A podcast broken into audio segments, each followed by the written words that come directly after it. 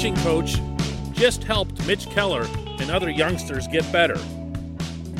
The other pitching coach is the one who still has the major league job. Good morning to you. Good Thursday morning. I'm Dejan Kovacevic of DK Pittsburgh Sports. This is Daily Shot of Pirates. It comes your way bright and early every weekday. If you're into football and or hockey, I also offer up daily shots of Steelers and Penguins where you found this. I was not expecting anything to take place related specifically to the baseball team that could set me ablaze during the scope of this lockout where you're really not even allowed to do things. But yesterday, Joel Hanrahan, the former terrific closer here in Pittsburgh, and the now former terrific coach of the pitchers at AAA Indianapolis, announced his departure from the Pirates yesterday on Twitter. He also spoke with our Alex Stumpf from DK Pittsburgh Sports last night and explained that he felt there were better opportunities elsewhere. He'll announce what that will be in the near future.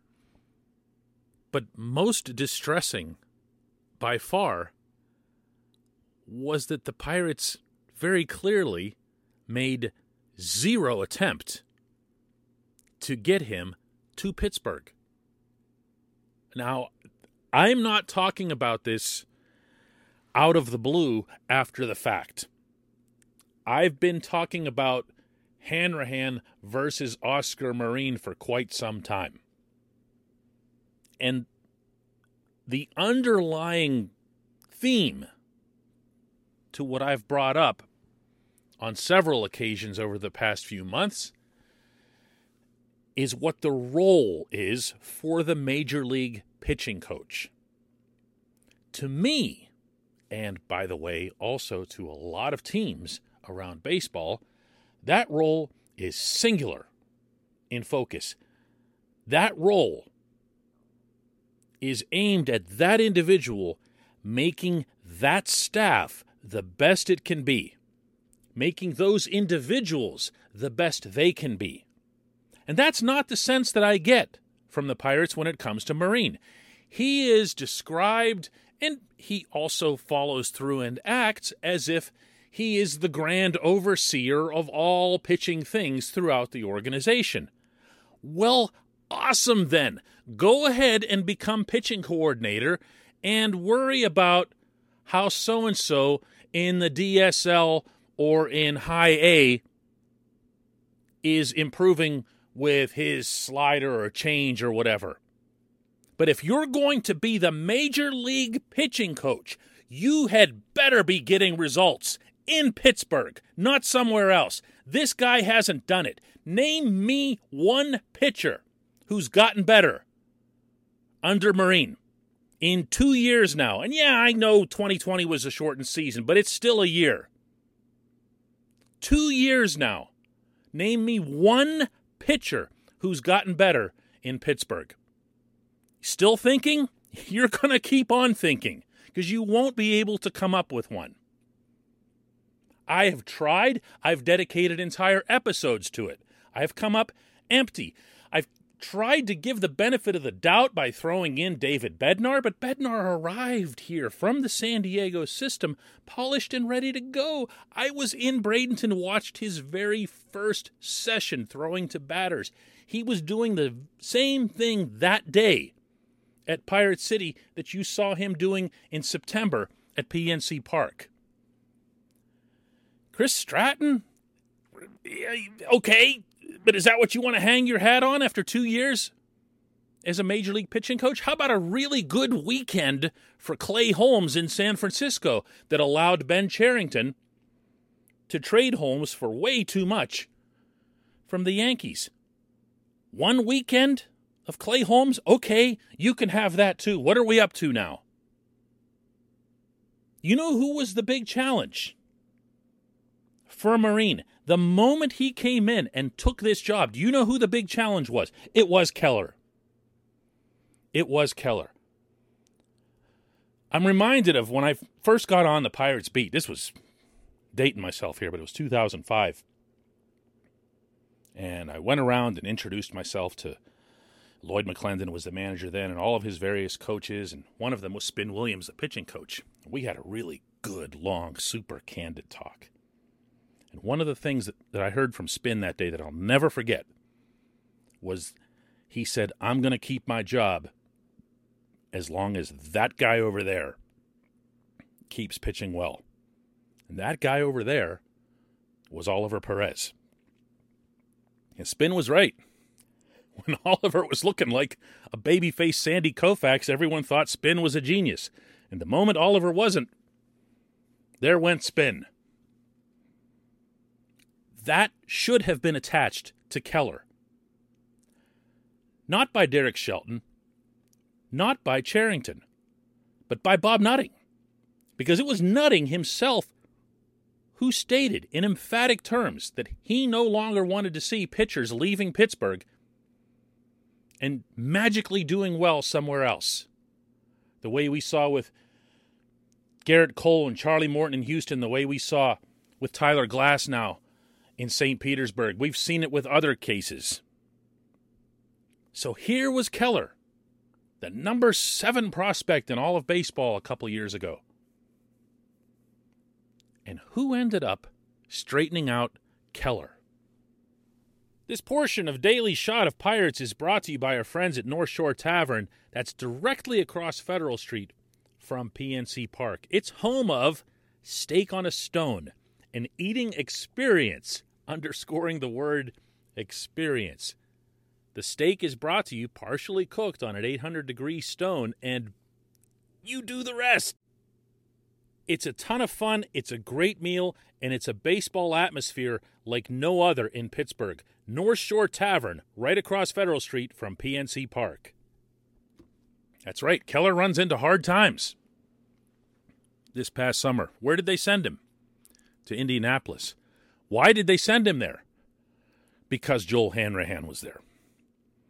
Hanrahan, who obviously achieved a lot in the majors, a two time All Star, reliable closer.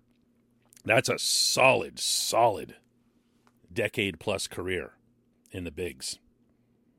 He could speak from experience. Not all great coaches or great managers have to have been accomplished players. In fact, it's pretty rare that they are. But it doesn't hurt. It isn't a drawback. And Hanrahan went at that assignment by every account with gusto. And he got into that kid's head, which is where everyone needed to be from the outset, since his apparent problem was not wanting to throw inside. Hanrahan had no such issue when he was in the majors. And Hanrahan, I don't know if he got the job done or not. Time will tell on that. But I can say with full confidence that Keller thought he got the job done. And Keller, when he came back to the majors, was not just a different pitcher, but a different person. You could hear it in the way he spoke, you could see it in the way he was conducting himself on the mound. And he was starting to get results. And when I asked Keller late in the season, this was really late actually in September, to describe what was it that changed for him, he credited one more time Joel Hanrahan. Hanrahan was getting results. Hanrahan had been in the system for five years. He'd worked his way up. He had earned, more than earned, a promotion Heck, this management team named him officially it's Danny Murtaugh Coach of the Year in the system. And that was that. Oscar Marin was deemed more valuable to the Major League coaching staff than Hanrahan. Why? Analytics, maybe. Uh, Oscar might be more inclined to speak to the biomechanics of this and that and everything else that he's talked about, and I'm not dismissing any of it. I don't claim to understand it, I don't have a degree in that sort of thing.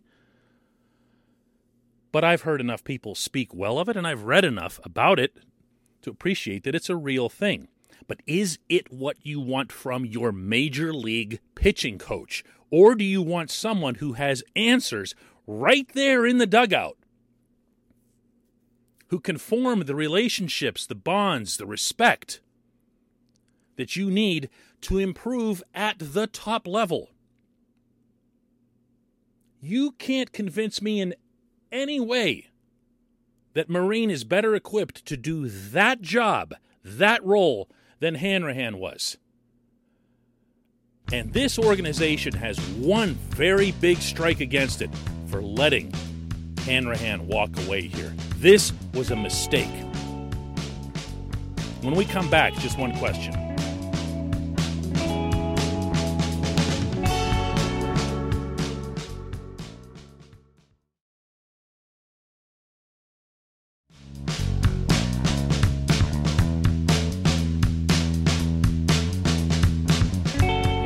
Time for just one question, and the one today comes from Andrew, who asks potential Major League Baseball national streaming service has been reported on, and it would be great for cord cutting fans, a group to which I aspire to belong.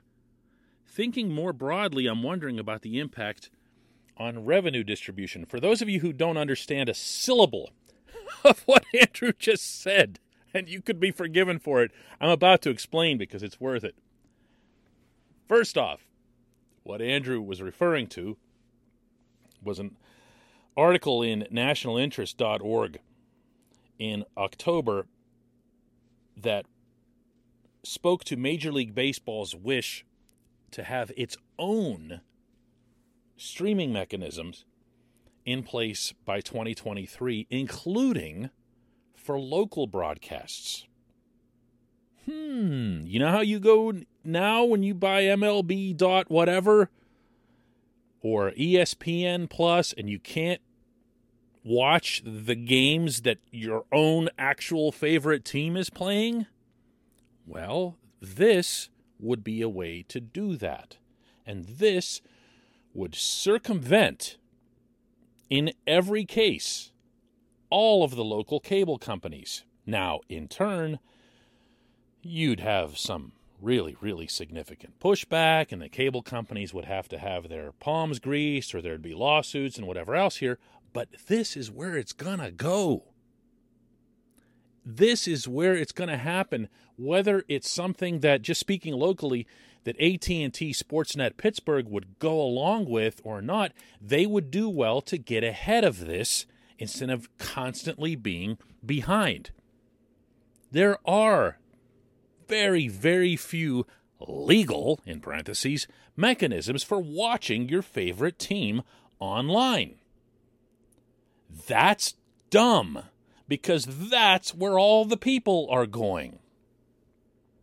So, skipping past how realistic it is uh, to have that kind of timetable, uh, what kind of complications will arise, including in courtrooms, skipping past all of that, the other point that Andrew, I think, here is making when he refers to the impact on revenue distribution is this. If the greatest single disparity between the Pirates and the Dodgers, just using extreme examples here, is the local TV contract, and the local TV contract ends up not being a real thing because everyone's dropping cable, which is also what Andrew referenced there when he referred to cord cutting then the playing field just levels by nature. Sure, the Dodgers and the Yankees and so forth are always going to have greater revenues. I've gone over on this program with you guys about the incredible sums of money that the Dodgers just get by virtue of having 57,000 seats and higher prices and a sea of asphalt for parking. The Pirates don't have any of those things, and the parking specifically is a zero dollar sum year after year in Pittsburgh. Pirates don't hold any lots.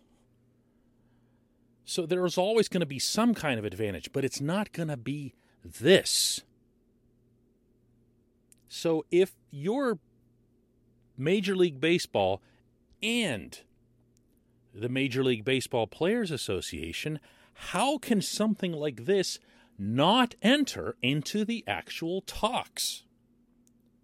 Word emerged yesterday that the two sides will only be discussing things that are related directly to baseball, like rules and so forth, this month, that they're not going to get to any financial stuff until January which for me sounds awesome because the later they push that back, the greater the chances of a stoppage, greater chances of a stoppage, the greater the chances of a salary cap system emerging on the other side, or a cap type system, I should say. But this really ought to come up.